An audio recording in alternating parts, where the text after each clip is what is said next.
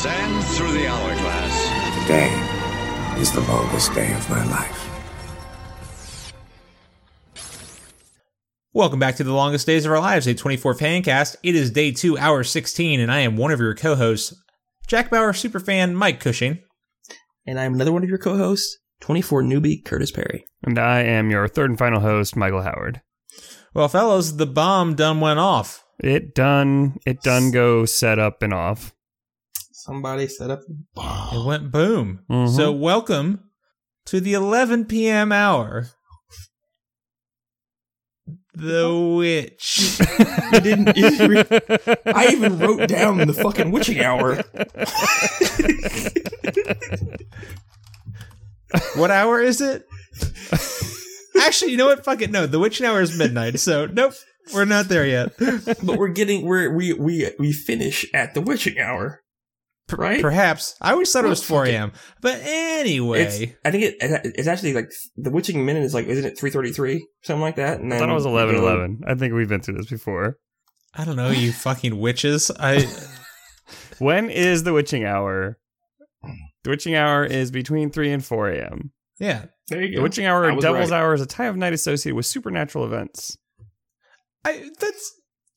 How can you just say the witching hour just between three and four? I feel like like the witch witch time should be like specific. Well, it's a witching hour. They get a whole yeah. hour. They get a whole. If they had had a witch minute, I mean, I get that. Like you know, I, I think it's three thirty three, but that's you know they should, they should have a whole hour to express themselves. You need time. So apparently, it's because Christ died at three p.m. in the afternoon, so it's a mockery of that. So witches do their their horrible brewing at three a.m. to mock. Mm, what happens on leap leap day or uh, not leap daylight savings time where they it's like daylight about witching time? Yeah, oh man, who it's knows? Like, oh, it goes back to two again. And what no, if you're man. a witch in Arizona? What are you gonna do? Oh, then? God, yeah. oh and sometimes soon, yeah, man, Indiana, uh, lots of countries. Florida's hey, gonna it, be pretty messed up pretty soon. And hey, India's on like half time, so they're like it's like half an hour ahead. So that's all kinds of fucked up. It's gonna be a real a real witches brew out there, guys. A real mess. Question, what about them B C witches? What what were they doing? They had a witches day? They always did it? Before the old J C showed up? I mean, I th- They wished it up? I, I'm pretty sure back in, in olden times, Curtis, Druid times, if you will, it was just free range for, for witches. Just, they were just... Mm-hmm. It was just, just free range witching? It was just witch time. Maybe it's three a.m. like Greenwich Mean Time. And Which so like... When? Well, I mean, six hours. Yeah, so it'd be like that'd be like nine p.m. here. So I'm right all the time because it's always witching yeah, hour somewhere. It's witching hour somewhere. Yeah, yeah, for sure. As Jimmy Witchett would say, is Jimmy Buffett a witch? Ooh. Hmm. Hmm. Think about, or I, he might be a warlock or something, but is he must he does be get some people to, to chant with him. All the time. Yeah, he is some yeah. practitioner of dark arts. Yeah, and he wants yeah, to take out, you to a warm area mm-hmm. and waste yeah. away. Hmm. Well, speaking of warm areas and wasting away, we open up at eleven p.m. and see a mushroom cloud billowing nice. over the Mojave Nailed Desert. Nice. And um, then we cut to uh, the C T U staff watching a mushroom cloud billow up from the ground on a night vision and also infrared satellite. And everyone there is silent, just staring at the screens, at the monitors. And we see David Carrie Palmer, makes a weird who is face. Carrie does make the first of many weird faces mm-hmm. in this episode. I couldn't quite read it. I was just like, "Is this is this just an accident, or is, is she trying she to tell us something?" Turned on by the nuclear explosion. Um, see, that's one of those things you just never know until you see it, and then you're like, "Oops." That's it's tough thing. when you Toodles. It's tough when you walk into a fetish like that, mm-hmm. just like a once in a lifetimer, just like. Yep. Aw, oh, beans. mm. Bob, are you touching yourself right now? I didn't know this was going to happen. Well, it's just, probably my only on. chance. So I didn't plan for it, but god damn it if I'm not going to take advantage of it. Uh, and we cut to, to uh, President David Palmer, who is staring balefully out the window on the eastern side of Air Force One at the glowing cloud on the horizon, and Lynn Kresge knocks on the door to his cabin and enters silently, and then we... cut to Kim Bauer, who is sitting alone in the forest, sitting against a tree, hugging her knees as she sees that glow, same glow on the horizon. And then after a shockingly short amount of time, she gathers herself and stands up and stumbles to the side of the road where she uh, sits on the curb and puts her head in her hands and cries. And then As she mourns her father, what do we see? A Jack Flair party. Jack Flair party. Jack is uh, he's throwing flares around, trying to get that helicopter to come pick him up. And then when it finally does, there's some very odd music. And I was like, is this not C T U? Oh, oh, hold on. You said finally does. It takes forty seconds for this helicopter yeah, to show up. Yeah, I mean, it, that was quick. Yeah. Like, it took forty minutes for Jack's plane to fly out there. It, he called for the helicopter to come pick him up fifteen minutes ago. Well, the helicopter could have been anywhere, though. The plane had to be at the the runway. Like, they could have scrambled a helicopter from literally any other airfield between Norton Airfield and wherever it was going to crash. That's fair. Yeah, he did call for the chopper while they were in the air to come follow the plane. Well, mm-hmm. It shows up immediately. He said, get Michael, the chopper to, to me. Nope. Mm-mm. To your point, there is some like kind of solemn like piano music playing or something going on. And I, I think it's just an homage to George Mason, who is, for all we know, vaporized into billions of particles. Mm. Or a superhero. Or the superest of heroes. And this mm. is now a different show. Which, hey, can I say this? I'd be okay with it. Um, but uh, yeah, so we see Jack. He climbs into the helicopter, who is going to, uh, it's going to escort him back to the C T U station. For the first time since he left in hour two, after shooting uh, a suspect in the head and then cutting his head off, mm. Mitchell Gorin, I think his name was. I'm going to need Jack's. Jack's yeah. Off. Yeah, he did. He did kill that dude. So he hasn't been back since then. He also mm. helped kind of blow it up yep, in yep. hour three mm-hmm. or four. Um, and so as he as he climbs back into the helicopter for this, by the way, very quick trip back to C T U, um, he asks that the pilot alert Tony Almeida at C T U that he made it and to tell his daughter Kim that he's alive. And the crewman just says, well, radio transmissions are knocked out because of the blast and cell phones are cell phone towers are knocked down. So you're just going to have to wait until mm-hmm. we get there. And uh, the chopper flies off, and we get a tiny clock at eleven oh five. Please take a drink. By the way, just we're going to be drinking a, a scotch in this episode. Just a little bit. And uh, I want to mention, by the way, I, I, this is the one time that Jack actually accepted that he couldn't contact Kim. Yeah. It was impressive. Oh, nuke went off. Yeah, you guys are right. I'll just... I'll sit quietly. I'm going to suck that one up. Well, it's usually because every other time he just had... It's like... He usually calls Kim, or in, in season one, he called Terry. Terry. Whenever, like, there was any downtime. If he was in the car, like, no matter what needed to be planned, or if his mind was on another mission, like, he would call Kim or Terry at any, like, moment possible. And this was just like, okay, well, no, we can't do it. Yeah, phones are dead. I got it. Acceptable. Um, so at C T U, we see Tony Almeida asking the staff to gather around and tells them that despite George Mason's heroic sacrifice and the fact that we saved millions of lives just now, we can't celebrate because we still have a lot of work to do. And um, the recording that they discovered in Sayed Ali's uh, apartment in the last episode uh, allegedly contains a conversation between three representatives of three Middle Eastern governments and Sayed Ali in Cyprus, arranging for the delivery of the nuclear bomb that was just detonated in the Mojave Desert. And um, he this says is that is our... A, this is such a buck-wild setup, right? Like, right. For for the heads of of state of three different countries to meet face-to-face in Cyprus, a different country, with right. a terrorist, even that that's far-fetched. Like, maybe you could have been like, oh, it's our diplomat or like some back channel communication. But like the little, the literal president doesn't carry out no. C I A executions. Well, they, they said high ranking government officials, not necessarily. They kept saying heads of states. This, this all seems, I mean, yeah, they, they've they've kind of fudged it a lot, which is weird, weird. Given this show's attention to detail. Um, but uh Because it said yeah. it was definitely people that, though, that have recordings and have done speeches because they're able to get voice recordings. The C I A doesn't send people to meet with, you know, the the people they're arming, you know, in Afghanistan. They don't send people who have been giving speeches. It's like undercover dudes.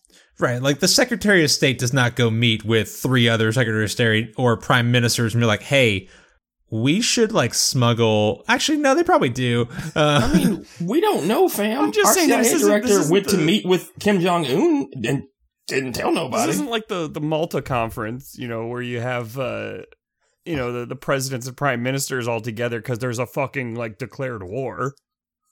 I mean, to be fair, though, if you're going to nuke America, how many do how many people do you want in the fucking loop? If I'm yeah. the head of state, I don't want to be in that loop at all because they're coming well, for me first. I mean, unless you're you're definitely you're like in it, though. I mean, you also you don't trust any, Curtis, to your point. You don't trust anyone else to do it. And also, like, you're in it to win it. Like, that's yeah. just once you once you do it and they and they figure out it's you, you you gotta you gotta you gotta want it, son. Mm. But what you gonna do otherwise? Weirdly, this seems both far-fetched and also, like, kind of correct. Almost like the heads of state of three foreign governments wouldn't smuggle a bomb into the U S I don't know. It's also, weird. Also, it's weird because Sayed Ali, we kind of keep alternating between, like, is he the big bad? Is he the head of the second wave? And if he's the head of second wave, like, the equivalent of, uh, I don't know, Osama bin Laden or something, but then why is he in L A and planning on going up with the bomb? Yeah, I never... Because he ain't no bitch. You know? He ain't go sit in the background and watch it get done. He gonna do it himself. So... Just like the heads of state. So I never got the sense that Sayed Ali was, like, second wave's, like, number one. I always thought he was, like, a lieutenant who just, like, was tasked with doing this big mission and went over there. Um, because even in the beginning, he just... He was a financier. He was never, mm-hmm. like, the mastermind of a plan. Um, so I... I don't think he was necessarily, like, the guy. I think he was just, like, the guy who got tasked with going to L A and dying as a martyr. And also going to Cyprus and planning everything. Sure. Well, again, he was the money man. I'm just so saying, he, if I plan everything, like, somebody else is is going to L A and dying. Again, like, I'm the like project when manager. Cook, when I cook I'm the project dinner. manager. I'm, I'm the scrum master. I'm just here to get donuts exactly. and make sure everyone's on, on task. And then I'm getting hey, the fuck out. Hey, hey, hey, asshole. There's more to it than that. But yeah, at the end of the day, I'm not going in to die, yeah. friend. That's y'all's job. When I cook dinner, somebody else is cleaning up the dishes, is all I'm saying. You damn, you damn right. I set the table. Yeah. B. Yeah. Y'all eat. I'm out. I'm going to sit in the living room watching the game and drinking a bourbon. I'll see you later. It's cool that you guys aren't single and you get to, like, pick and choose your chores. That sounds fun. Um, I don't, Kush. Yeah, I know. Anyway, so, um... Tony says, I know you're all tired, but uh, we have to focus on this recording, and uh, it's time to get back to work. And as soon as he dismisses them, uh, Agent Ayuda from Sayed Ali's home country, which is still unnamed, approaches him and inquires Still him. not Afghanistan. Yes. Totally um, not. Here's the thing, though. Listening to, to, to Agent Ayuda speak, I believe his home country is Britain. Great Britain. The greatest of Britons. Like, it could be like India or some other British colony, former colony. Nah, nah, nah, fam. It's it's it's the Brits coming after us. Well, I can't believe it. To be fair, I was shocked myself. A whole lot of folks, like a lot of Indian nationals do get, like, their families go to, like, Great Britain and go to Britain, British colleges, universities, and then go back to serve their home countries. So, uh, dude's like in his late thirties. He, he's that accent that that that that's ingrained. So you're yeah. saying that one of the heads of state on this tape is definitely the Queen of England?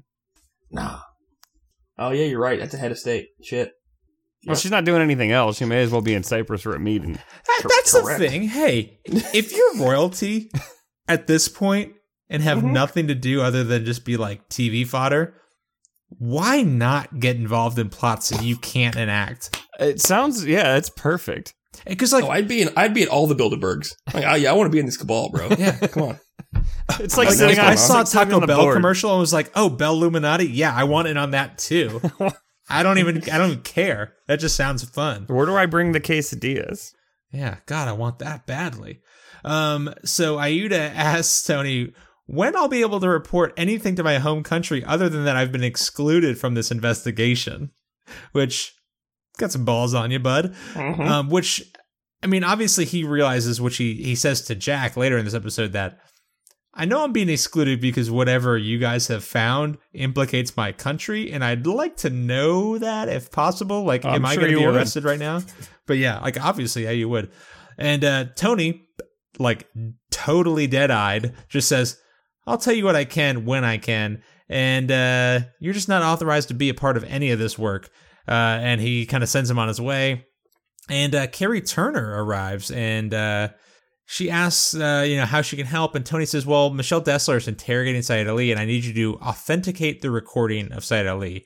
And um, she agrees, although she appears confused that Michelle is interrogating Ali. And then we cut inside that interrogation room and see a very bloody Sayed Ali tied to his chair.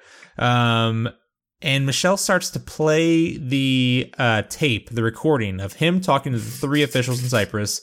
And uh, it's in Arabic, talking about how Ali will receive funds uh, through discussed channels, and that what they're doing will change the world. And then Michelle stops the tape, and what does Ali say? Go. Tell, you know, he wants to know what he knows. Yeah. Right. And he says, tell me what you want me to say, and I will say it. Right. Basically, like, you know, clearly, clearly you're trying to get at something, and you want something from me, and, like, I don't give a fuck anymore. Just, I'll say whatever the hell you want.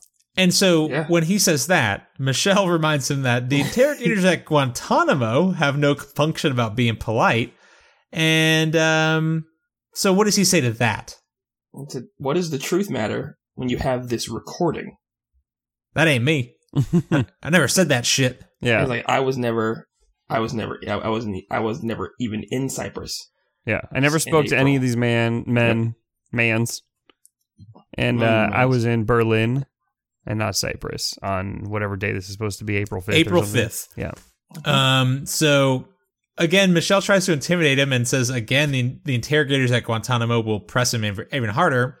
And Ali just says, I told you the truth about the nuke. Why would I lie about this? And Michelle's just yep. like, well, you're obviously just trying to protect your country. And Sayed Ali says, the bomb was a second wave operation only. I had never met these men. And Michelle Pierce, semi-convinced, and walks out of the room, and we get a tiny clock at eleven oh nine. Please take a drink. And uh, as she leaves, Tony walks into the briefing room and consults with some technicians about how they're coming on the recording. And an Agent Gibson discusses with Tony about how they verified the recording and says that they have positive I Ds on all three of the uh, heads of state and Sayed Ali, and that there are no splicing artifacts to indicate that the speech was tied together from different recordings. And um, this seems ridiculous, even even just for this scene.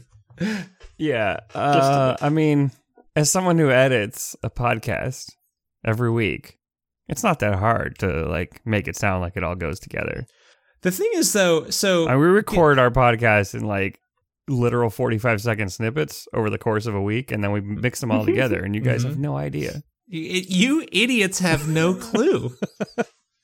I think the, the part that is like the dumbest was like, so Tony was just like, so this couldn't have been doctored at all, right? Yeah. And Gibson just like, well, anything is theoretically possible, but uh, the best people in the world using the best equipment took about ten minutes to confirm right. that this is a genuine right. recording of genuine people having a genuine conversation in the same room. So, yeah, totally. Yeah. yeah. Absolute dog shit.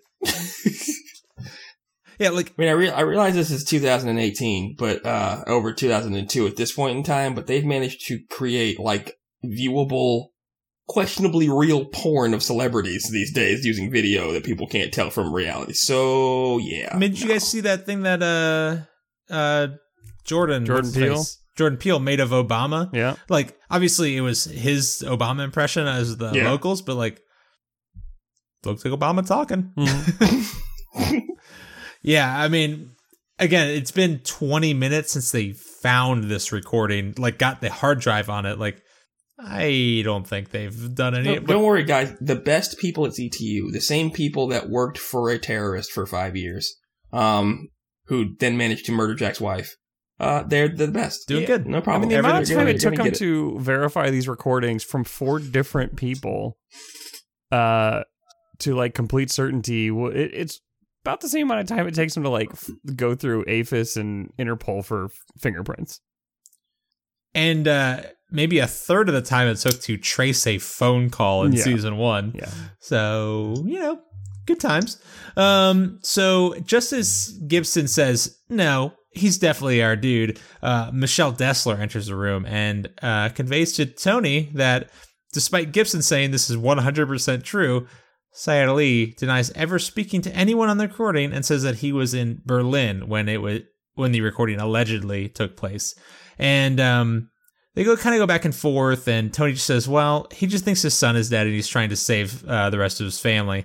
And Michelle says, well, I'm pretty sure I think it's worth investigating. And then what happens after she says that?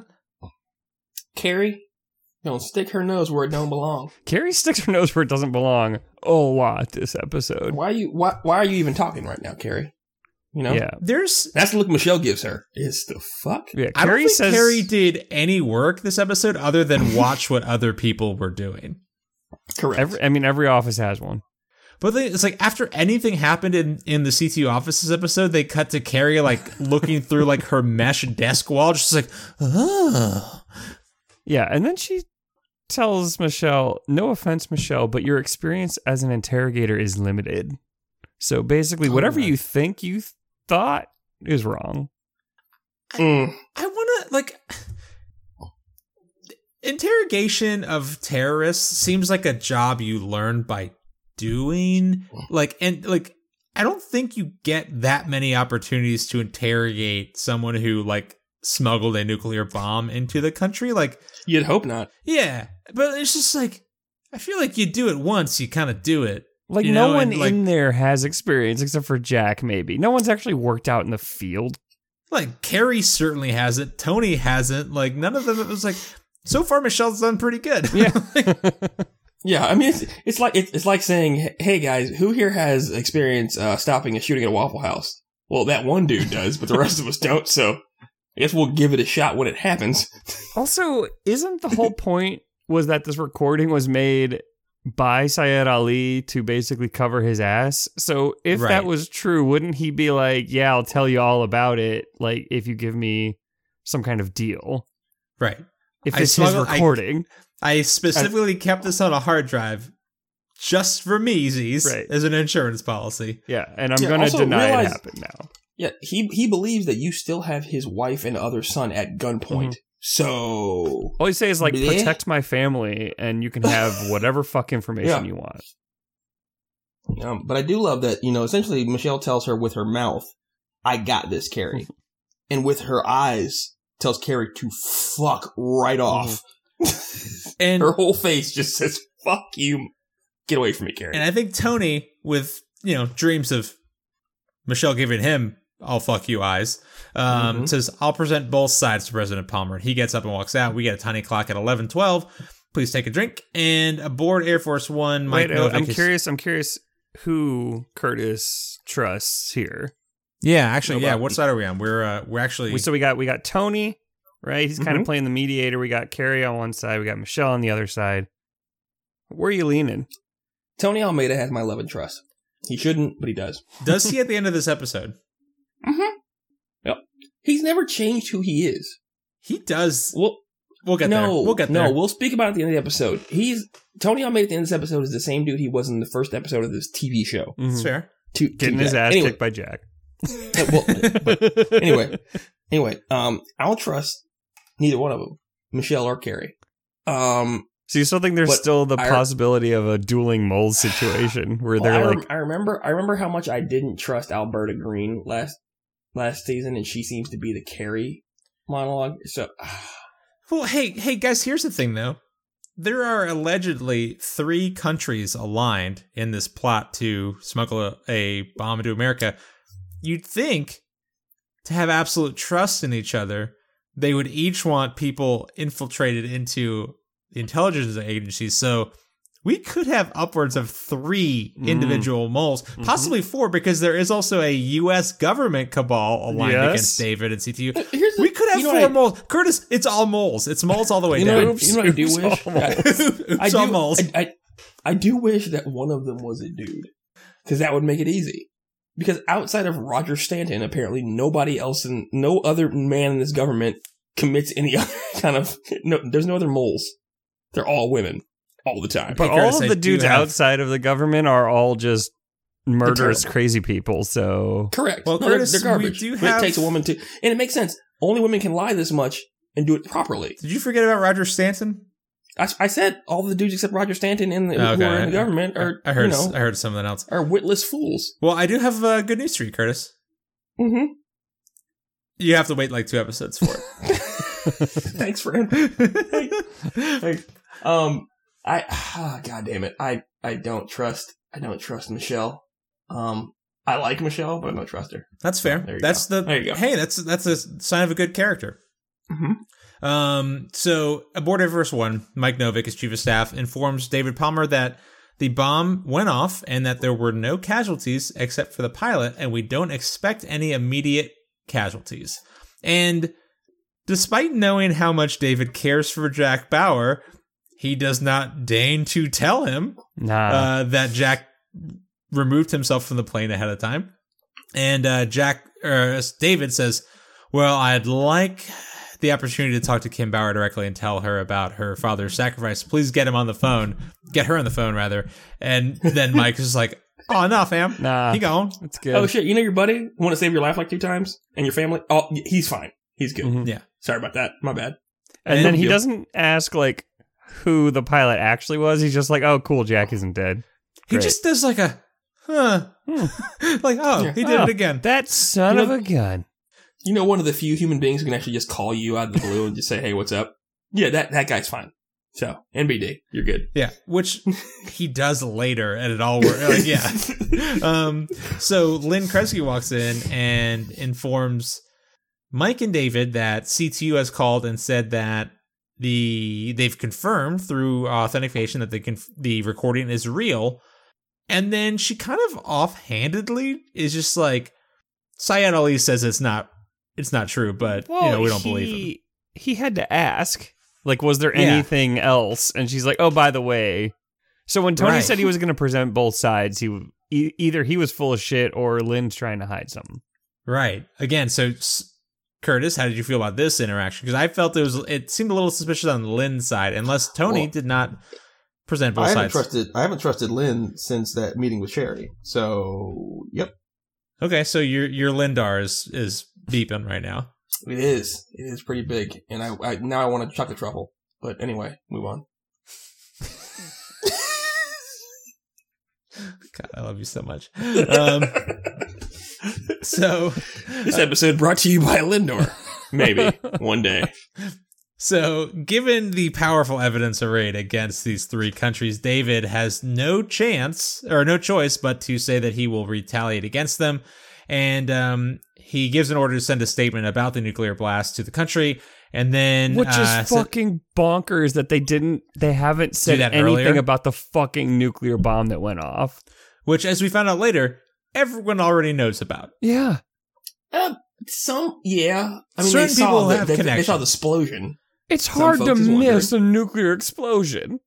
Particularly yep. when you have radar and stuff. Mm-hmm. And so, like, we'll find out in a second what happens. But so he also says he wants to call for an emergency se- session of Congress so he can ask for a formal declaration of war, mm. which... How quaint. How, how quaint. I just, how quaint. I just, like, I'm like, yo, yo, fam, just gonna, just gonna start dub-dub three, mm-hmm. no big deal, yep. which is... literally what Roger Stanton wanted you to do in the first place. Based on two hours worth of research you, into this you, topic.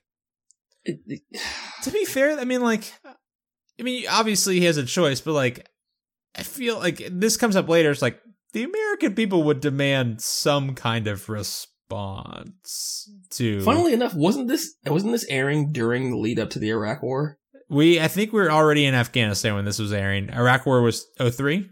Mm-hmm. Yeah, so we were we, we were probably gearing up for it, but like we it were definitely still in the like rah rah stage. Not yep, the all worked out real great. Yeah. So we cut to commercial at eleven fourteen. We come back. It's eleven eighteen, and at C T U we see Tony Almeida walk over to Michelle, and he says that Michelle wants her report before it goes to the the Pentagon, and um. she's like, yeah, yeah, sure, sure, and then he asks her about the hostility between her and Carrie. And he's like, you know, she's right about you not being trained enough to mm. interrogate Sayed Ali. Mm-hmm. And that is um, the wrong thing to say. Yeah, I was like, Tony, come on, bro. Defo not getting any of that. And then no. Michelle still has like reasonable doubt about like Ali's confession and says it probably warrants further questioning. And Tony just says, oh, don't worry, the folks at Guantanamo will take care of that. And, like, it's got to be at least an eight-hour flight from L A to Cuba, right? Yeah. Also, the show will be over by then. Also, why? Just a touch. Why do we or think? Why do we think that like Guantanamo has the best interrogators? They don't. That's what I'm saying. Like the best interrogators are probably out working somewhere, like covertly C I A, Black around, States, yeah, yeah, around I mean, the, the world, not at the base. Everyone knows. C I A. I mean, clearly they're in Malaysia, season one, exactly, with their bags of orange juice tied around people's feet. I mean, just like I don't, I don't like how I get why I guess because Guantanamo was a thing that no one had really like heard of outside of just government black site shit. But like well, but at this point, it wasn't even a thing though. Like it, it had yet to become like yeah. that. Also, by right, the way, but guys, it's exotic. All of them, all of them know that Jack's still alive. Just use Jack. Mm, right. He just broke the dude. Well, it's also, I mean, it's crazy. Michelle's the only one who realizes this. And, like, I mean, I think Tony, again, once Jack shows back up on the scene, like, he doesn't show up until the end of the episode, but, like, clearly convict, conflicted about Jack's, like, former position of authority and also mm-hmm. everyone's respect for Jack and his efficacy in the field. Like, Tony does not want Jack at C T U whatsoever. No. No, fam. Mm-mm. Um, so... After after Tony just says Guantanamo will take care of it, uh, Michelle's like, well, that'll be too late because...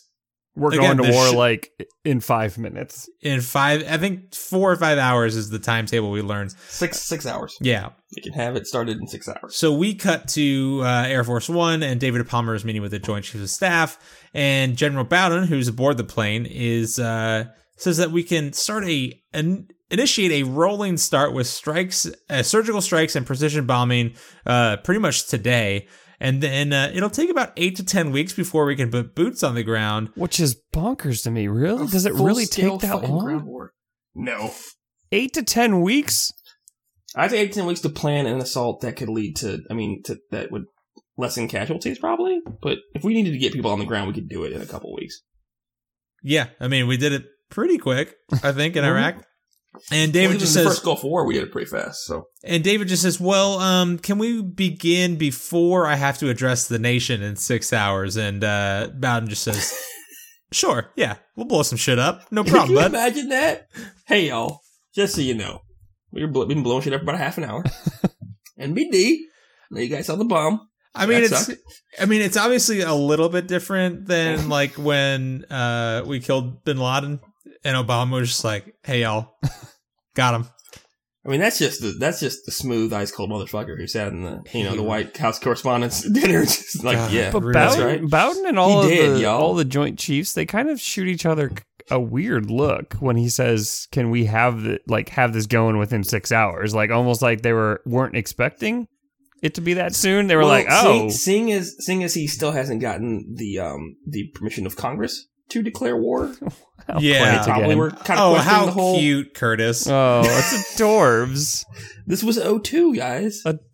This was oh two. We haven't, we decided we haven't declared war, war on anything. Since nineteen forty-one. Yeah. What about Kosovo and... Vietnam? Korea? Korea? Yugoslavia. Panama? Yeah. Fuck. Grenada? Yeah, mm-hmm. yeah I, meant, I meant Grenada, not Panama. Dude, remember when we took over Panama and built that canal? Fuck that canal. Yeah, no. I don't know um, what you guys are talking about. We we declared war to South and, and under North Korea, right? So that was the fifties, so you lose. Did, did huh. we do Korea? I don't and, think... And Vietnam. How about that action? Yeah. I don't yeah. know. So since the sixties. So, whatever. You know? I mean, we do things our way. Yeah, sure. Hashtag America. We did it. Um, any hoozles? Um, where am I? My notes is at. I think you're. I think you're. I think you're. Uh, I think you're getting back to old Jack Boy showing up to the. Yeah. Yeah. Here we go. But actually, no. Um. So nope. as David uh, says. Oh that, yes, the greatest phone call ever. I'm sorry. Yes. Uh, Lynn gets a phone call on the desk and uh, takes it, and um, we learn that. Deputy Minister Barghouti is on the line from, again, an unnamed country. Could be Canada. Stan. Could be Canada for all we know. Um, and says, uh, hey, I know it's a bit late for work. Uh, so, no. So she informs David that uh, he's on the phone. And David says, isn't it a bit late for words since I'm about to invade his country? And what does Lynn say to that? Well, he doesn't know that. Yeah, so and if maybe you keep stonewalling talk to him, him he's, he's, he might know. Yeah. Um, which is such a, like, David is at turn such like a savvy-ish like politician, and then just like the dumbest man alive. Just like, and like, God, this whole conversation is such like a passive-aggressive couple about to get divorced so hard. Right, it's I'm like sorry, I'll let you read it off. Yeah, the minister perfect, says, perfect. you know, you have our our full support against second wave because our our country has tried to capture Sayed Ali for years, and then he says, I understand you'll be under a great deal of pressure to respond to what happened, but I'm confident you'll have the strength to resist that pressure. Holy shit, the balls on this dude to be like, hey, I know we su- our governments, you know that our government supports this terrorist group. Mm-hmm, mm-hmm, mm-hmm. We both know this terrorist group smuggled a nuclear bomb mm-hmm. into your country, and it detonated. It did go off. I'm sure you will officially not announce our unofficial affiliation with mm-hmm, the terrorist mm-hmm. group, and we'll be fine, huh? I'm sure that you have the intestinal fortitude to not do something stupid. You're not stupid, are you, David? You know, our sand does not turn into the greatest uh, glass you've ever seen. So please, do not send that fiery rain toward us. I, I don't, We're going to be good. I don't like it. We're good it. friends. Good and, buddies. And Palmer says, well, you know, we're still in the evidence gathering stage, so thanks for your good call. Appreciate that. Um, and, uh, you know, thanks for your solidarity. We're in the evidence gathering stage, which will last for approximately five and a half more hours. Yeah. No, the, the, the last thing that David says is is perfect. Hit me It's with the it. perfect end to a fight. Hit me.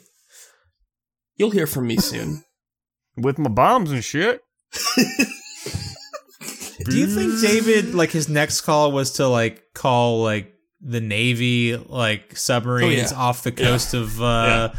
of India, and she'd be like, hey, can you, like, with Sharpies draw, like, just my big nuts on the front of the Trident missile, please? Yeah. We got them Patriots, son. Yeah. Send them. Send them. Send them. So we get a tiny clock at eleven twenty-three, and uh, we see Sayed Ali, who is being carried out by attack team so towards the C T U exit to be transported to Guantanamo from L A. And um, Jack Bauer enters the building. And uh, we see I, Sayed Ali get visibly upset and start cursing him for killing his son. And uh, so fucked up that they haven't told him his son's not dead yet. Yeah. Yeah, that's kind of... I, I realized that in this scene. I was like, oh, that's fucked Yeah, up. I didn't realize that's that he wrong. still didn't know. That's so... Oh, man, that's that's bad. I mean, yes, it is. He's also a terrorist. Mm-hmm. So, yeah, but, you know. I don't know, man. You got to treat people with humanity, I guess, and stuff. You ain't what? got to. We're supposed to. What? You, you assholes, like the last two episodes were yelling. I don't know. No. Look, look, I always get yelled at for my sadistic tendencies on this show. And so yeah, you can't you can't walk those back, try, you maniac. I'm trying to trying to be a more a more caring C- and loving C- and benevolent fair, okay, and now, so benevolent god to the letting- twenty-four universe. Well, now you're advocating for letting a dude who, like, almost killed two million people have some peace of mind before Gosh, he I'm goes to prison. I'm only sadistic when defending my kids, so huh, I'm consistent. Yeah, you're fine. No, Michael's Michael's the the loose cannon maniac over there. Yeah, well, the, his Leroy Jenkins ass would have killed everyone. So no, wild card. Yeah, why does he deserve any peace of mind? Not to before peace he goes of mind, to like just a little bit of humanity. You're just already sending him off to Guantanamo, which is like the worst fucking place in the world, where he's gonna get like tortured. We know because apparently he now. was assigned to speak to Marie Warner for a long period of time. That's not easy. Yeah. Well, no. to be fair, I guess he's already had his penance. So shit. um. So, uh, as Sayed Ali is escorted out through the doors, um, Jack runs into Tony Almeida, and Tony says, hey, I'm glad you're back. And uh, Jack uh, acknowledges that Tony has been promoted to director of C T U, and Tony's just like, yeah, can you believe it? And can you believe it? Nope. No. No, nah. no, none of us can. Mm. And Jackson says, well, you're going to do great. And he just kind of walks off and leaves Tony to it. And uh, as he does, Tony gives Jack the telephone number of a San Jose sheriff's officer who is waiting for Kim at Aunt Carol's house, which is great. Um, Dude, Kim loves being near the sheriffs. It's always a sheriff you can call if you want to get to Kim. Well, um, as we find out at the end of this episode, Kim, again, winds up in the proximity of uh, the police, which is great. Very close, not close enough, but pretty close. Uh, so we get a tiny clock again. It is eleven twenty-four, and uh, please take a drink. We get a lot of tiny clocks in like a five-minute span here. Mm-hmm. Um, so Jack puts on his jacket, and he walks to a, a uh, desk to uh, call the police department. And as he's talking, Michelle Dessler hears his voice and looks up in shock to see Jack. And uh, as uh, Jack kind of gets stonewalled by the police department, he hangs up, and Michelle walks over and says, hey, it's good to have you back. And despite Tony's brand new leadership and their burgeoning romance, what does Michelle say to Jack? Ooh, I'm going to need you to help me go behind Tony's back and find out some information. And it might lead to you going rogue. She didn't say that, but we all knew it. And so, Curtis, my only note here is all caps mole with three question marks. Yeah, I mean, she looked real squirrely before she asked Jack that question. Um, and you're like, what are you doing? But I, I do love the fact that, that she tried to tell Jack, you know, if if we go through this action, there could be, you know, hun- thousands of, of, of dead civilians, right? And military. And Jack's, and, and Jack's, and military, but Jack's face is all like, but Kim do. But, but Kim do. Yeah, so here, I'm, so, trying, I'm trying to call my Kim real fast. So here's, so this is the best part. So w- the thing that breaks him out of the but Kim do uh, mentality. So she says that I believe David Palmer is planning military action against uh, these three countries on false information. Uh, and I don't think, I think Ali is telling the truth.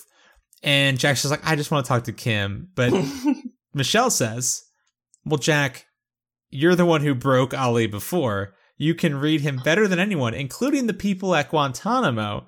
So if you question him before the transfer, I think you can get the information you need. Oh, she That's knows, right. man. That ego. She knows it. that Jack can't get, he can't step out of that laughing place. No. Mm-mm. And especially the, when you're praising him and how good he is. The only thing he loves more than his horrible daughter is causing pain to people. And being the best at it. And being the best at causing horrible pain. Yeah. So we get another tiny clock. And it's Carrie is watching. Mm, she's yeah, so she's Carrie again looks it. up between her, her, her mesh desk and sees all this happening and just looks, again, pretty squirrely. Mm-hmm. So we get another tiny clock. It's eleven thirty, eleven twenty-five. Sorry, please take a drink. We see some armed guards uh, at the back entrance to C T U. Uh, Agent Parker is signing a transfer document for uh, Sayed Ali, and they take him out, and he's led to a van. And then Jack rushes out of the back door, catches up to them, and says he wants to talk with the prisoner. At the beginning of this season, Jack had literal zero authority related to C T U or law enforcement or the F B I or anything, right? Like, he was out the game. Yep. And now he's just able to just hold hold up a prisoner transfer? Or like the I mean, most Robert wanted just man found in a nuke. He just found a nuke and and tried to martyr himself blowing and it up. And people know him though from like previously, I but guess, like he, but it even comes up later though. Like it, it, his lack of authority is like known. Like he says it, someone else says it, like they know he has no like jurisdiction here. And they don't give a fuck. They're like, but, yeah. you know, Jack, though. I mean, again, so two things. Like, Curtis, to your point, he did just stop a nuclear bomb. And two, like, the only person who apparently doesn't really get that is Tony.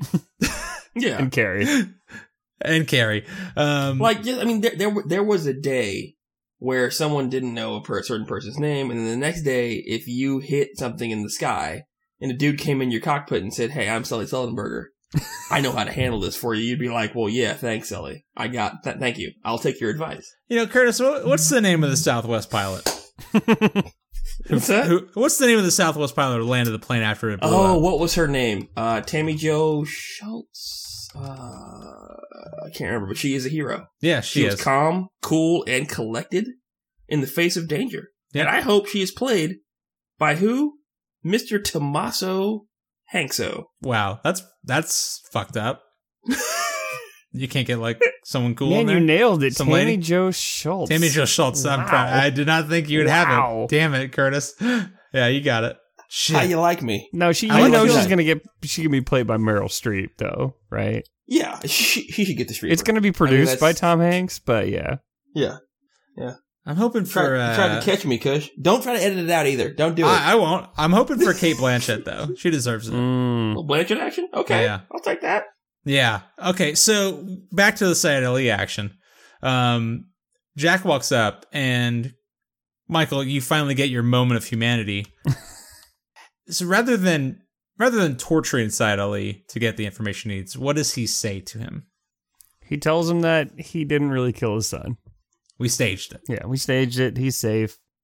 Um, and then he says something that Guantanamo Bay is not known for. You'll be able to call your family oh, yeah. and talk to them, no matter how much you... I was going to say, want. You're going to get applesauce? I don't know. But. Yeah. And so he says, I just want to know if the Cyprus audio is true. Nah, fam. Wait, what? I'm just kidding. Uh, yeah, so he, he tells Jack that what he told the woman... The woman. The woman, Michelle, in this case, uh, was was it. That's it. He didn't. And Jack... Clearly believes him. Yeah, well, Sayed Ali I mean, he's telling the truth. He's looked at this man before, in the mm-hmm. in the win- dead in the eyes and the windows to, windows to his soul. Well, in this case, one eye because the the uh, left eye of Sayed Ali is just beaten to shit and closed all the way up. Yeah, thanks, mm-hmm. Jack. Um, so um, Jack just nods and says thank you, and then now hold on before you get here, Kush. Yeah, before you go to the next the next part of this scene, I want everyone to remember that C T U L A. Damn it. Clearly, as exhibited in the last season and this season, has a garage. Mm-hmm, mm-hmm. Yeah, an underground one. Underground yeah. that can be utilized for such things as, say, prisoner transfer. Prisoner transfer. Prisoner transfer yeah. for like one of the most wanted people in the world. Yeah. Yeah. So uh-huh. it's interesting. But go ahead, Kush. Tell us what happens next. Well, I'm going to ask you. Um, we hear a sound. In the distance, approaching do. rapidly, mm-hmm. like pretty quickly. Mm-hmm. Um, would one of you fine, fine gentlemen care to tell me what that sound is? Fucking snooper roofle. It's a subsonic it's a, bullet that enters Sayed Ali's brain pretty quickly. Mm. Yeah. Mm-hmm. You got Snoop, y'all. And we've still never found creepy swordfish, bro. Snipefish.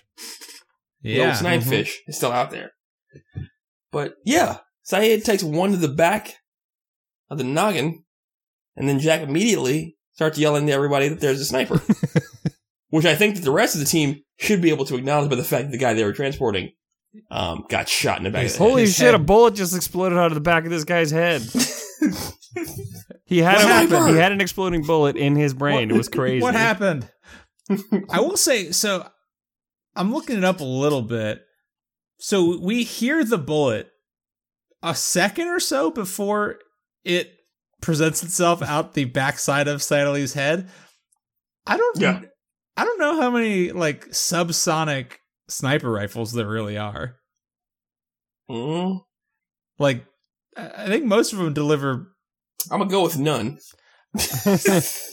I'm finding there's at least one. The V K S, it's a uh, Russian straight bull. Straight full bull action uh, magazine fed mm, sniper rifle. The Russians, you say? But uh, yeah, it's not it's not common. So like, I'm sure this was just a of thing. Of course, for, it wasn't common. He's a conscious rapper. How dare you? Like, he did some work in John Wick too. I'll say that much. But Damn again, it, you're right. But Shit. he he did it up front. It made sure you knew it was him. Face um, to face. So Sayed Ali's head flings back from a single single shot to his skull, and he falls down super dead. And then um, Jack kind of pulls an agent back against the van that they were uh, leading Sayed Ali to and tells him to contact C T U. Wait, he, and says he grabs him. Like, he's about to, the guy's about to go out there to grab Ali, and he just pulls him back. To, to where they're standing under cover, and he says, "Get back here, he's dead." And he just gives him like the This like the biggest side eye that'd be like, look at this motherfucker. Like yeah. Clearly he's dead. He got hit in the head with a sniper rifle. Yeah. Where yeah. are you gonna go? We we all know he's dead, bro.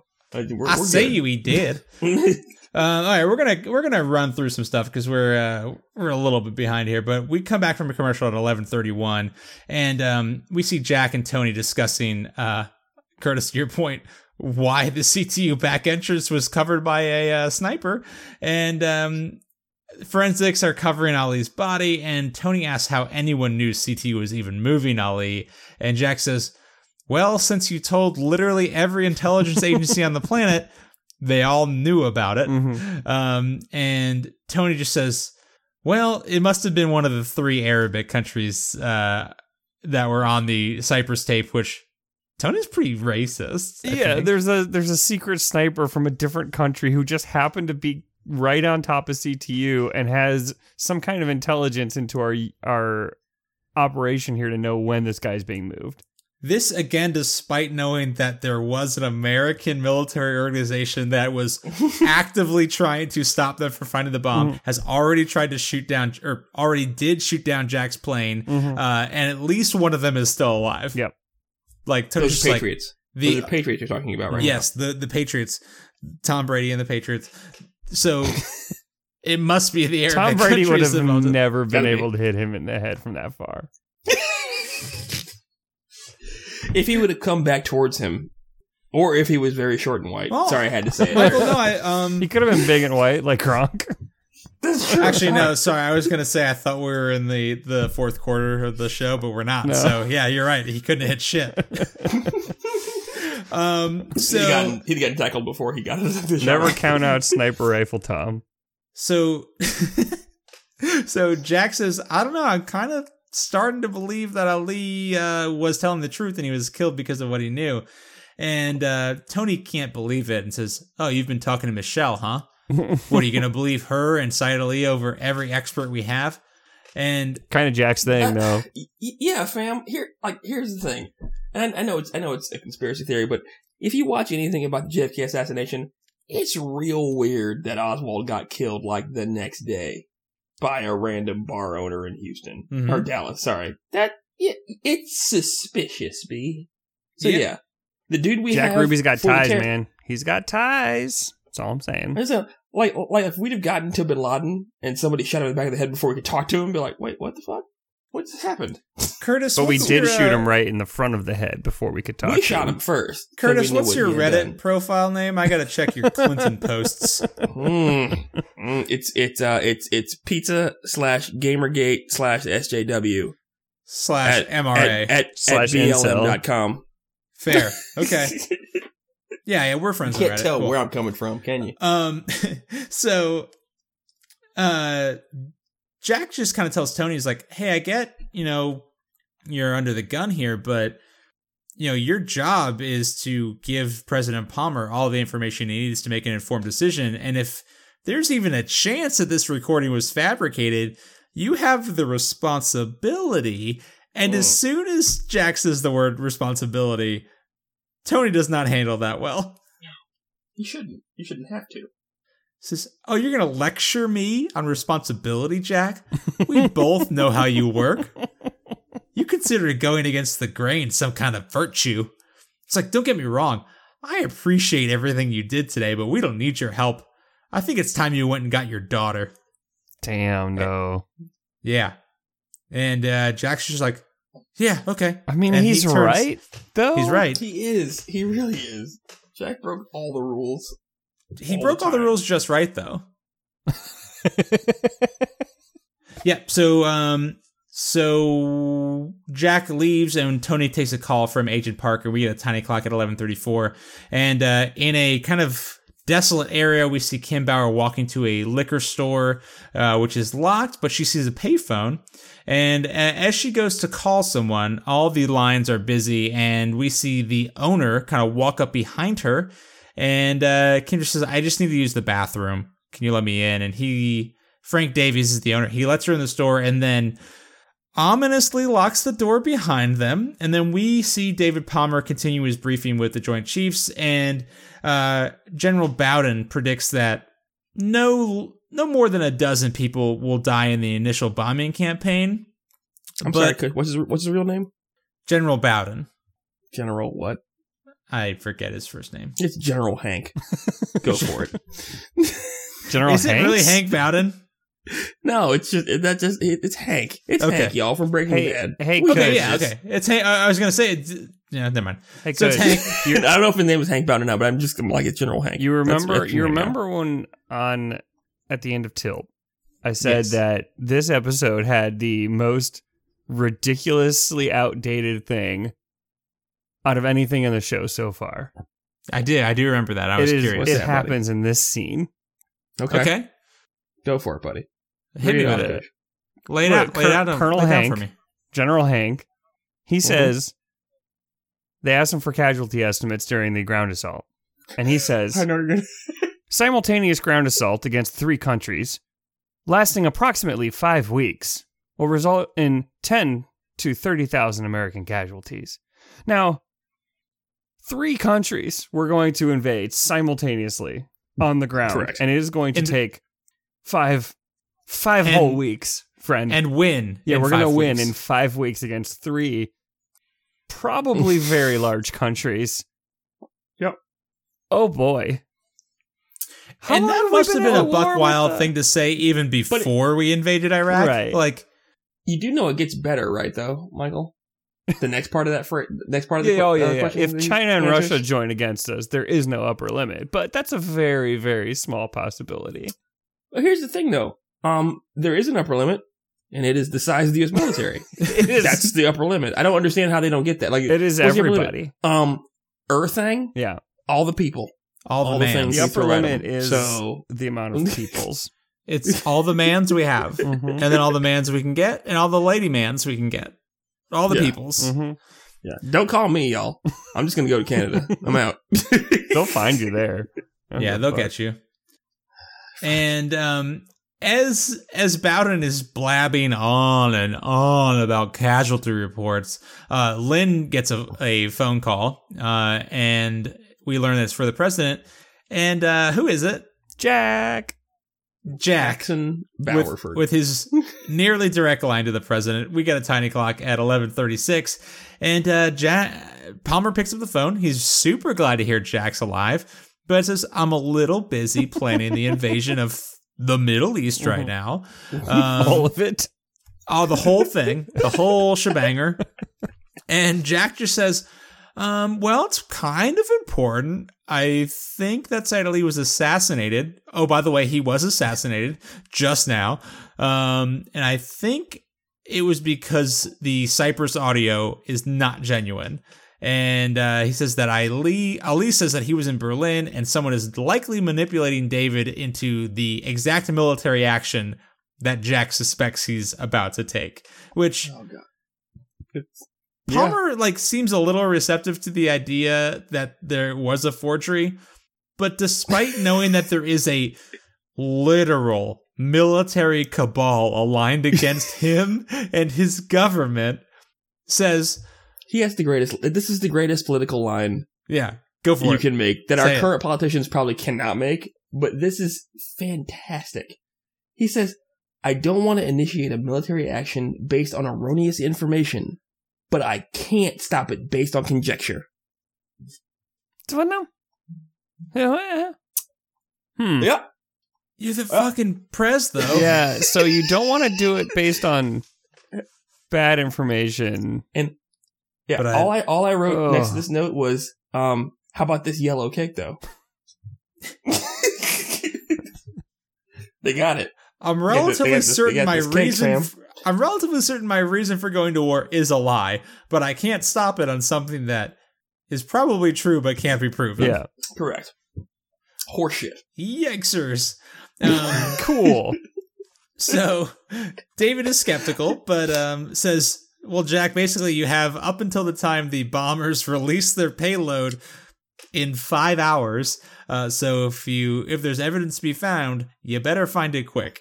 And um, Jack says, yeah, okay, cool. I'm on it. So and would you say that I, Jack is running out of time to get this done? He, unbeknownst to him and us, he has been the entire time. Mm. You guys, Drink. I love that season two of twenty-four is laid out like a perfect video game.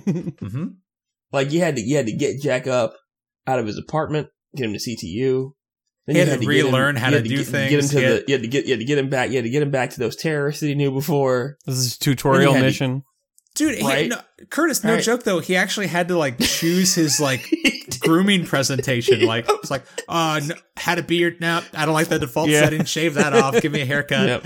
Change you, my you outfit. You had to choose your own adventure if you wanted to kill uh, Gorin or not and chop his head off, yeah. and you did. He, right? he he started with the original flannel plaid armor, had to change yep. that out. Yeah, to, yep. uh, you, you, you, you, you go, go into C T U and decide if you want to save people or not. Uh, then you end up, I mean, you, you go the long way to find the, you find the nuke, you interrogate Ali, do you want to kill his son or not? Pff, we don't know, right? Which kills uh, me why the twenty-four oh, video sorry, game was, a, was so was fucking bad. It was pretty awful. This twenty-four video yeah, game was actually so bad, why? Right. It could have been great. You got, hey guys, you, got you know Nina, we're... You got Nina as a sub-boss? I, I'm, yeah. I'm sorry, Kush, I'm on a tangent now. No, no, My no, bad. You're good. I'm just saying, so you know we're all going to play that game. It's the interstitial yeah. between seasons two and three because it takes place between two and three. Oh, yeah. I'm doing yeah. it. I'm doing it. Mm-hmm. What's up? So you got, you got Nina as the sub boss, uh, top of the Coral Snakes, right? As like the invading like other boss that comes in. Uh, then you got to deal with Kate Warner on a fucking escort mission. Uh, oh God, yeah, this is bad. And but now we're the next level. And so what I said, I mean, what I'm wondering is this boss unknown right now. Is Michelle Dessler uh, a sub boss? Mini boss here? So we meet the boss soon. Well, I think we, I think we do meet the boss pretty soon here. It's, it's coming up. Yeah. So, uh, we as Jack kind of walks away to find the evidence he needs uh, in support of David. He we get we cut to commercial at eleven thirty-seven. We come back. It is eleven forty-two, and um, Michelle Dessler gets a secretive phone call from Jack Bauer. Basically says, "Don't turn around." Um, but I need your information about the recording, and I need you to keep it between us. And I need another source of information to confirm Ali's story. And she says, well, just so happens that uh, there is a foreign intelligence officer who was probably also keeping tabs on Sayed Ali, who happens to be here in the building, but was also from one of the countries implicated in, in uh, the recording. Yusuf Ayuda, our British-ish intelligence agency. And um, Jack asks why he's there, and Michelle says, well, because there's an intelligence agreement between America and that country, because he offered up the uh, safe house where Sayed Ali's recording was found, which, again, seems suspect. Yeah, how um, do they know? How did they know that but not want to tell us beforehand? Right, exactly. Like, fuck you guys. Yeah. Mm-hmm. Um, so Jack says, okay, cool, I'll look him up. And... Um, as Jack is working at a computer to look up uh, Yusuf Ayuda, who do we see walk into C T U in the background? God damn it. I thought Kate. We were going to have an episode without any Warners. But no one told no. Kate that, that he wasn't coming back? Or that he was coming back? No. Is this Charlie Wilson's who? War? No, nobody this wants is... to talk. This is Nobody wants to talk uh, to Kate Warner. Okay, it's one of the... Uh, Da Vinci's. Not, what are you talking about? I'm not what even going to deign this with a... Nope, I'm not even going to... Nope. But see, so the there's a starring role for Tom Hanks and then a secondary role for Tom Hanks' hair in this one. It's true. There's so much intrigue, yo. These intrigue books are shit. I can't... Correct, I can't, correct. I, can't I read I read, I read the first two. Sorry. They're just so easy to read. It was like a game. Angels and Demons wasn't bad.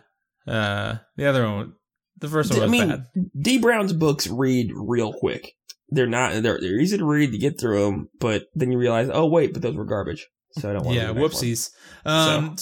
so yeah. So Kate walks in and she's shocked to see him alive, and then oh god, she no, says she's there. she says, "Oh, I didn't think you were coming back." Like that's how you greet a man you thought got blown up by a nuclear bomb. Oh, so correct. I'd be like, oh. I'd just be like. So did the bomb kill? What did you... Huh, did you just let it kill everyone? Did you fly it to Reno? What happened? Um, but she's she's taken off by Agent Tom Baker, who's back again, uh, to be debriefed. And she just says, well, I'm glad you're okay. Uh, and eventually I'll check up on my father. Um, and we get another tiny clock at eleven forty-four, uh, and on Air Force One, we see Mike Novick uh, tell David Palmer that we have good news. Uh, General Bowden has reduced the casualties assen- uh, assessment by uh, ten to twenty percent.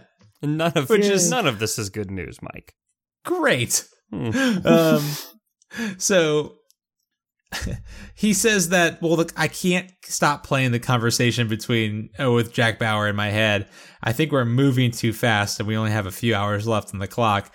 And Mike says some weird shit here. Mm-hmm. Like, first he says, well, your your ability to analyze a situation is your greatest asset, but also your greatest liability, which I don't necessarily understand how that could be a, a liability. Yeah, like, I don't know. He's basically like, oh, the fact that you think about things before you just jump into them is bad. Yeah. Just do it, bro. That's what Mike's message is. And so, Mike, David ha- is obviously struggling with the fact that he might start a war with the world on false information. And he asked Mike if he's really okay with doing that. And Mike at first says, yeah, we have proof. And then kind of hesitates once David says, like, introduces some more doubt on the veracity of that proof. Mm-hmm. And then, so how do you guys, how do you guys feel about Mike Novick right here? Yeah, I can't tell if he's just like, just like your typical old white dude war hawk kind of guy, or if he's just, I mean, he he seems to have David's poli- like his politics and his kind of like uh, his life in politics. Like, that's the only thing he cares about, which I guess makes sense for your chief of staff. Well, he keeps going, like, it's weird. Like, we talked about this earlier when they were talking about, when they discovered, like, the uh, the back channels that Roger Stanton had into, like, C I A or N S A, like, data lines. Like, sometimes he's so gung-ho about burning people to the ground, mm-hmm. and other times he's, like, he cautions restraint. Like, he's such a weird mixture of, like, suggestions to David. I never actually know, like, if he's being genuine or just doing what the writers wanted to Maybe do. Maybe he's just I one guess. of those people who always just goes opposite of whatever David's saying. Right. right? Like he's he just plays devil's advocate. He's like, oh, matter. He's just angry. Like our current our current mayor in this fine city that we're in was also the chief of staff for uh, President Obama, and he's a very angry man. It could be just like, nah, fuck it, burn them all, all the time. And the president would be like, calm down. That's so fair. You want that? You want that guy who's always just like, no. Kill everyone. That's fair. Okay. Maybe we'll kill some of them. Okay. Good. Compromise. There Good we are. Couple. Yeah. Well, um, we cut back to C T U and we see uh, Agent Ayuda in the restroom washing his hands in the men's room. And then Jack walks in and discreetly checks the restroom for anyone else listening. And then he introduces himself to Ayuda, who wants nothing to do with him because he... For all he knows, Jack is just part of C T U and is just going to stonewall him and not share any information. And um, basically, he confirms, is like, whatever you guys found, I know it incriminates my country, so I don't really want to help you. And asks Jack, like, can you tell me anything about the situation so I can help you out? Yeah, Jack's, yeah. Jack's like, nah, though, I can't tell you anything, and you're just going to have to help me out of the goodness of your heart. Mm-hmm. Uh, and I was like, like yeah, no, though. You're asking, like, Jack's like, Jack's just like, I'm not asking that much. And he just says, you're asking too much. Yeah. And he leaves the room. And then all of a sudden, Jack's phone rings. Mysterious call from mysterious stranger. Yes. And my favorite. Mm-hmm. Jack answers and says, who is this? And we hear, hello, Jack. This is the only person who can prove Sayed Ali wasn't in Cyprus on April fifth, because I placed that recording in his apartment. Mm-hmm. I kill, I killed Ali, so you'd have to deal with me. Then he tells Jack he almost had to kill him too, but he but moved you out moved of the way too fast. Yeah, it was like, yeah. But then I wouldn't have been able to deal with you because I'd be dead. So. Yeah, you you would have gotten Tony, I guess. Mm. You got um, nothing. But either way, so we, Curtis, mm-hmm. I will say this. You've been hoping for an en- enigmatic villain to counter Jack Bauer. And I will say this. This did not appear. We saw a silhouette in the car driving. So as as they hang up, we see a coral snake tattoo on this man's forearm. Yeah. This did not appear to be Captain Jonathan Wallace. Uh, it didn't, but you're... He seems like the villain we need because he said that he both he planted the tape, he killed Ali, and was gonna kill Jack. He's bringing the pain. Mm-hmm. Yeah, he's saying, "I got you every step of the way, Jack." But what does Again. he want, though? Uh, goddamn, he wants. I mean, perpetual he wants what I want.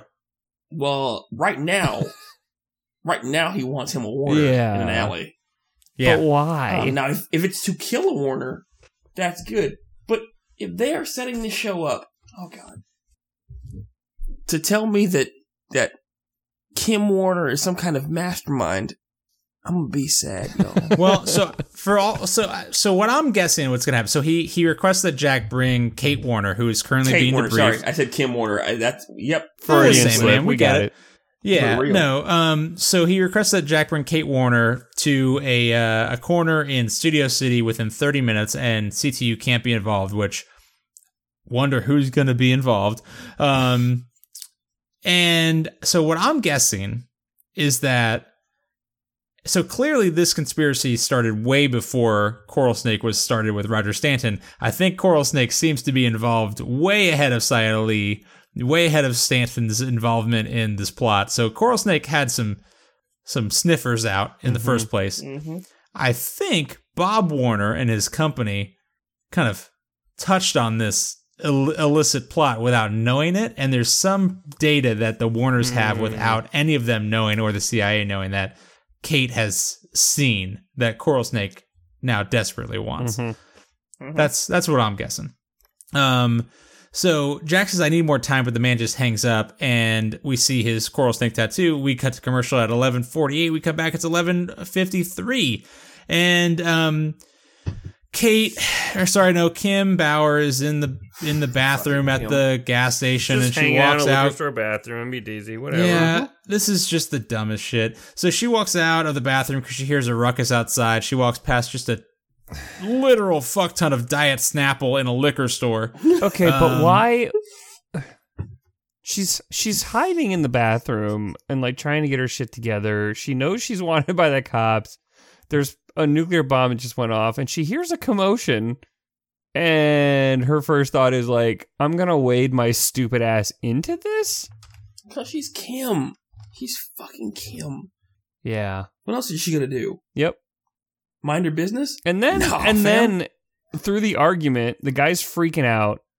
You know, he's yelling about his, his pregnant wife, and they're trying to get away, and they're trying to go to the mountains. And Kim just says, "It's starting." Just involuntarily, well, like, okay. Yeah, so, so the Christ. guy's yelling at the door. And by the way, Kim has been in the bathroom for a full fifteen minutes. Right. And then she chooses this moment to come out. Well, I'm just going to say, this is proof positive that people do in fact take dumps on this show. and and Kim has ruined this liquor store restaurant. Well, that's because that's because fucking Johnny Drama has an outhouse because he lives off the grid. And she's like, "Well, I'm not going to use that. It's There's true. cougars out here." She has ruined it. She, that's all I'm going to say. Wrecked it. She wrecked that She's been thing. eating nothing but whatever canned food Johnny Drama has. So yeah, Kim cryptically states that it's starting. Yeah. Which the guy is like, "What are you talking about? Go on. What was that?" And so all of a sudden, the dude outside, who's named Garcia, throws a shopping cart through the door, shatters it, and then charges the liquor store owner Davies and grabs him by the throat. And then Kim pulls her gun and sh- fires a warning shot into the roof. And um, Garcia just stands up, lets go of, of the liquor store owner, and just slowly starts approaching Kim. And for the second time in three episodes, what happens? Kim is easily, easily, like a small child, disarmed. Yeah, he doesn't even, like, move quickly or, no, like, with any force. He it. just, like, slowly grabs the gun from her. Well, and I'm just he like... He just walks right up to her, and she doesn't step back. Yeah. She doesn't do anything to, like, pull the gun away. No, like, it's just... She just keeps saying, like, "Back off. Back off." I'm like, "Just shoot him. Shoot him. Shoot him. Shoot, Shoot him. God damn Shoot it, Kim, you're so fucking stupid." That, that's I, my notes. I will say this. I will say this, y'all. For a show in two thousand two, very, very, um, you know, racially woke. Because earlier, uh, Kim shot the window out of a white dude's car who just opened, like he wanted to give her a ride. This Hispanic dude is approaching her, and he, she's like, nah, I ain't gonna shoot. Well, Kurt, if you if you think that's impressive, wait till uh, probably the end of season three. You're gonna love it. Oh, um, boy. So we get a tiny clock at eleven fifty-six, and we see just Jack. Wait till the end of this season. Actually, yeah, shit. Uh, oh, oh yeah, go. no, yeah, you know, it is this season. I forgot. Yep. Um, so Jack calls Michelle Dessler for for her help, and uh, do you think he called Michelle just because he knows that Tony's got a crush on her? I think so. Yeah. Now he's just kind of digging the yeah. knife into Tony's dick. Um, so Jack says Ayuda might have some trust issues, but um, I think there might be another way to prove that the uh, the Cyprus audio was forged. Via Kate Warner, mm-hmm. and I need your help. And as she's on the phone, like we again see Carrie staring at her. And then at the liquor store, um, Kim is tending to the uh, the liquor store owner while Garcia walks through and gathers supplies in a cart. And uh, as he approaches the uh, cash register, he stops and says, "Okay, I'm ready to pay now. I told you I wasn't a criminal. I just needed supplies for my wife." From the liquor store. From the, from the liquor store. It's also a grocery store, which is... Yeah. Sure. Food and liquor, bro. Whatever. But um, just as he says this, we hear the cops approaching outside, mm-hmm. and Davies, the store owner, rushes him, and in the ensuing fight, Davies, the owner, gets shot in the tum-tum, and cops... With the, with the stereotypical two-man with two-man... You know, tussle over a gun. Mm-hmm. A shot goes off. Who's dead? We don't know who got shot, y'all. Who got shot? Who got oh, it? No. Oh, so it's him. Kim tends to him while police officers, having not heard this shot somehow, just go to the guy's car and pull his pregnant wife out. And seeing this, Garcia decides to do what? Take Kim hostage? Yeah, god damn it. Curtis, guys, you called it. Guys, episode and a half. What the? F- god damn it. Like. How? How is she this bad at this? Uh, yeah, it's like, Kim does is, it Kim follow only, her, average, or does she cause it? By the I end of this show, I'm the avatar average, of, I, of violence. I want to average the time out that Kim's actually free from danger at the end of the show. I'm, mm. I'm sure it's like maybe one fifteenth of the time she's actually out of danger. Oh, shit. That's actually... That's, hmm. Yeah. What I, I do want to know, just for for uh, like recording's sake, in in episode one, the in like the or episode two, I guess, when she's hanging out with Rick and Douche in the in the furniture store, mm-hmm. it's the preliminary to violence. Is she safe? No, there? she's because in danger. She, no, because she left the house. She left Jack's presence. No, she's in danger no. because those guys are planning on kidnapping her, so she's already in danger. She's just not right. aware of it yet. So yeah. she, but you know what? Here's, she's, Kush, Kush, I will give you episode one of this one because I thought her and the dad were doing it. But then okay. by by ep two, when the kid gets hurt, she's in danger. That's it. So that happens within. I think that's episode. I think that was minute forty three of episode one. Is it? Never mind. Then she's, yeah. she's in danger in episode one. Then fuck so it, really, anytime she's out of Jack's protective halo, she's yeah, which she is was, no, she fair. wasn't in danger when she was in the car with the woman last episode. Are you sure? Are you sure? I think. But, yeah, I mean, even tech shit. Even technically, when she was like at the hospital with Megan and Miguel, she was wanted by oh, the Toad's police. Danger. Yeah, Toad's danger. Yeah, no, she was Damn. definitely in danger. Well, hey, it gets none better. um, but we get a tiny clock at eleven fifty-eight. Please take a drink, and we see at C T U, uh, Agent Tom Baker is debriefing uh, Kate Warner about uh, when she was kidnapped by Sayed Ali. And killed her private investigator. And Kate just says, I don't know, I don't really know very much Arabic, but I got the uh, impression that Sayed and and his associate knew each other really well because they hugged each other before Sayed Ali went to the mosque to pray before the bomb went off. And then Michelle Dessler walks in and says Baker's needed needed elsewhere, basically to put a cover on a T P S report. And, it's a good uh, thing I caught it before I sent it off, because you forgot so that she page. walks off. Yeah, she walks off with him, and then as Kate just kind of sits there innocently, Jack walks in and says, "You got to come with me. You got to come with me, Kate. It's important." And so somehow both Yusuf Ayuda and Carrie Turner see Jack pull Kate away, and both of them are very interested in it. Ayuda just turns around like a gopher uh, and looks at him. What does Carrie do? She gets on the phone.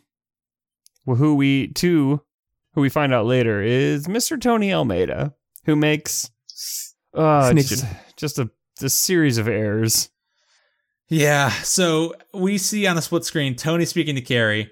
We see Kim struggling to save Davies, the liquor store's life, uh, while Ramon is just crying and says, "I didn't mean to shoot him." And then David Palmer is well, reviewing. He tried to choke him. Don't forget, we, we missed. Yeah, the choke he was bitch choking episode. him to death. He, he tried to choke him to death. Yeah, that's. Yeah, I didn't want to kill him with a gun. I wanted to kill him with my bare hands. I wanted it to mean something. Oh, yeah. um, so seconds later, we cut after the split screen. We see Jack with Kate, be uh, Jack leading Kate down a hallway, and a C T U agent kind of stops him in the hallway and says, "Here are the keys. Here's the, the parking space." So Jack again has some pull on the inside. Like, agents clearly respect him, and. He moves away very quickly, and Jack runs down the hallway with Kate, and then all of a sudden a side doorway opens up, and who pops out? I just wrote, "Oh, Tony, please don't do this, friendo." And then he kept don't going. He kept going. He kept saying, "Jack, he, I, I can't let you to. go." And I was like, "Tony, you're gonna get, you're gonna get hurt, what's, buddy." What's the one way to try to stop Jack Bauer from doing something? I mean, it's certainly not to confront him head on. By pulling well, a gun on him. Yeah, so Tony does that one. Mm-hmm. He pulls the gun on mm-hmm. him. And Jack at first is just like, "Tony, you're not going to shoot me. Come on." When what he meant was, "Tony, you can't shoot me. Come on." Yeah, I mean, like, it, he, he, he the face he gives Tony is, "Tony, I'm going to has this Kate. Mm-hmm. Okay? You can stand there and point your gun. I'm going to has I'm gonna have this happen. Mm-hmm. Let's not pretend it. It's not gonna happen." But Tony also, like I said, he's the same guy he was ep one of season one. You know, he's Jack. You don't follow the rules. You don't belong to be the head of C T U. I'm the man who should be in charge of C T U. And right now, he's he's feeling himself in his new director role. I'm the nice guy. I've done everything I was supposed to do by the book. Correct. Why doesn't anyone like Correct. me? Correct. But um, and then. Mm. And then we'll Jack there. Bauer punches Tony so hard in the face that he breaks his ankle. I love it. I love that he breaks his ankle. There was a crack. There was a definite crack. He gets punched in the face, and it's zero point five seconds later that Tony that shows Tony's ankle breaking. I watched it on the replay. It's so great. It's kind of amazing. Oh, he just jacks him in nah. the jaw. Tony falls. Jack. I think grabs Tony's gun also and then holsters it on his hip. Mm-hmm. And then he and Kate run away. And Tony just says, "Jack!" And they leave the building as we cut to we cut to black at eleven fifty-nine and fifty-nine seconds. Welcome to the midnight hour, my dudes. The witching hour. We made it. We did it. Yeah, so, Curtis, what are you thinking right now? What happens next? Is Jack gonna just serve up Kate like a sacrificial lamb, please? That's what I want, Kush. I know. I get it. It's gonna be a lot of water involved. I, I just, I don't know. And I, I, uh, what I, what I, Kate's gonna be, end up being like some genius terrorist. I'm gonna be real sad because she's terrible as a person. So, um, so who do you think is a good guy in this show right now? Let's see. Uh, Sherry. Yeah, I said it. There it is. Okay, yeah. Uh, Tony? David. David, Mike, Tony. You think um, Mike's good? Yeah. Okay. Mike just wants to keep his job, dude. He doesn't care. That's fair. That's fair. Uh, General Hank. I'm just kidding. He's a bad guy. Um, yeah, you think the Joint Chiefs of the Staff no, is not no, involved with the military no, cabal? They're real okay, bad. Cool. uh, hey, hey, hey. I was like, Jack Bauer. Probably a good guy. Probably. Um, yeah. Um, Up for debate, though. Huh? Who? I mean, he's just going to steal Kate. I don't trust. I don't trust. I don't trust nobody else. Okay, not nobody. Interesting. They're when, when, and how do you think Sherry Palmer going to come back into this bad boy? Oh, Lynn's going to fuck up. Okay, and Sherry's going to be there like a half an hour later to just tell David, "See, I told you." I always so, have your best interests at heart, David. And Dave's going to be like, look, look at her and say, where the fuck did you even come from? You're not supposed to be here. And she's going to say, mm-hmm. mm-hmm. So, well, here's, so, Curse, I'm curious. So, David, clearly having some hesitancy about going to World War Three, weirdly seems enough. Such. Yeah. Even Mike Novick seems to think it's inevitable and he kind of has to do it. Joint Chiefs, obviously pretty gung-ho and optimistic about the casualty count for World War Three, pretty low. Um, how do you think David's going to square, like, is that going to cause, is David's hesitancy going to cause any issues with his, the rest of his administration? The team? Well, yeah. Obviously some of them are a part of the cabal. Right. So, yeah, there's going to be somebody who says that. I think David's going to reach his five-hour mark, and someone's going to say, let's go ahead, and he's going to say, let's hold off. And they're going to show it. Probably tip the old hand a little bit, so we're going to find out who is part of the cabal over, who is actually part of the administration, who wants to stop or, you know, follow David's orders with regards to defense. So we'll find out in the next two episodes, I think, who's on his side in his administration. Okay. So, and um, cool. Well, who do you who do you think the the Coral Snake guy that we saw in the car was? Um, it's I I really think it's the captain. I think the it's colonel? The badass we. Yeah, no, that's Colonel. Oh, not, you not oh Colonel you think Sanders. It's Captain Jonathan Wallace? Okay. No, we don't I think it's we don't we think met, it's Colonel we met, Sanders. We met. Yeah, we. I don't, I don't know if we're gonna meet Colonel. I think we're gonna meet the dude who killed all the commandos in the uh, on, in the airport. So hmm. I, I believe it's him. Hmm. All right. His vo- I wanted to place his voice when I first heard it, but I, I kind of I, I stopped myself from listening too hard. I his thought I had it for looked, a minute. Yeah. Um, and I was like, no, I don't want to do it. I'm just gonna listen. So I, his, I stopped. His silhouette looked unfamiliar, but yeah, it could be. But I yeah. don't. I don't believe it's the Colonel. So I don't, I, if I if I'm the leader of the Coral Snakes, I don't have a tattoo. That's for y'all to do. I'm the boss. Yeah, but how do you get to be the leader? You got to come up through the ranks, you know. Well, no, but but he if he started Coral Snake, why does he have to have a tattoo? Well, maybe he had the tattoo first, and then he started the nah, Coral Snakes based nah, on the tattoo. Fam, he just nah, really likes snakes. If I'm the leader of Cobra Kai, you have the Cobra tattoos. I'm just the boss. That's how that runs. Fair. Come on. Come on now. All right, well, fellas. Uh, Michael, Curtis, any any big predictions for the next week or two? Tony's going to be salty that he just got his uh, ankles broke. Like, both ends of my body hurt yeah. very badly. yeah. yeah. When a face punch results in your ankle getting broke, God. Mm-hmm. Yeah, yeah. Curtis, do you think C T U plays by streetball rules where ankle breaks, you got to go sit down? Got to go leave. Sorry, um, got to come back later. I mean, here's the thing.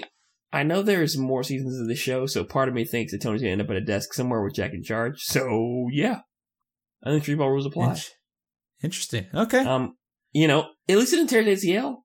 Just an ankle. He'll be all, he'll be all right. You can recover from that. But no to problem. Be punched, like to, for for them to ask, director, what happened? Well, Jack struck me in the face. But your ankle's h- broken. But your ankles? That's the respect. The respect's gone. The rest of the team. Oh, you're you got your shit broke, son. You like, didn't tell us. You tried to hide it from us. That's the worst part. You punched. You got punched so hard in the head, your foot broke. How? How did you, how? How fragile are you? A delicate flower, Tony. Tone zone. All right, well, fellas, well, I think that'll do it for us this week on Longest Days of Our Lives. Uh, thank you so much for joining me. Um, everyone, if you like this episode, you can find out more information at good buddy media dot com. You can find our full backlog there, pretty much, or at Longest Days Longest Days of Our Lives dot podbean dot com. Um, you can also find out more information on our sister show, Trends in Low Places, which Michael and I do uh, every week, uh, occasionally joined by Curtis and uh, some other friends every once in a while, where we just talk about dumb internet stories and uh, things that are going on in our lives. And uh, if you want to send us a message, whether for that show or for this, if you want to share a, a fan theory, what you think is going to happen in twenty-four, or want to tell Curtis what uh, Tom Hanks movie he should watch next, uh, you can shoot us an email at good buddy media at gmail dot com. We read every single message we get. We love to hear from our fans. Uh, so please go ahead and shoot us an email. We uh, we would love to hear from you, and we will uh, we'll mess- me- mention you on air. And uh, Curtis, how else can people help us out? Yeah, folks, if you want to help us out, please go ahead and subscribe to our show. Uh, uh, Long Since We're Lives or Friends in Low Places on your podcast app of choice, whether that be iTunes, Podbean, Stitcher, Podcast Addict, however you get podcasts on a daily or weekly basis. Please use that to subscribe to our shows. Um, when you do that, go ahead and rate um, and review or comment uh, on our shows. That way we move up the charts and continue to become a podcast juggernaut and bring this stuff to you guys for free. And maybe one day get a sponsor like uh, beer or scotch. I'd love either one mm. of those. Right? Or, or you know what? Chocolate. Candy. I'll do chocolate. Yeah. Can we get sponsored Bumble by like tacos? Mmm. There it is. Taco pizza. Mm, tacos. Yes, pizza. You know, just chips. A go-kart made out of pizza with pizza wheels. Shit, man, I'd take crackers. Oh, I can't. I can't. Can't do it. Too bland. Anyway. I get it. Anyway, uh, but that's the end of my spiel. Michael, how can the folks help us on the old social medias? Yeah, you can find us on uh, Twitter and Facebook at LDoolcast, L D O O L cast, or by searching for Longest Days of Our Lives. Um, and you know, when you see us post about the show or uh, retweet something about the show, uh, if you could please give us a retweet um, or a like or a share or a follow or any one of those good things, um, you know, the that's how we kind of get the show out to other people is through word of mouth. Um, and we really appreciate everyone who shared it with their friends. Um, and uh, please continue to do that. Thank you. Yeah. Well, gentlemen, we're running out of time. Toodles. Ha ha.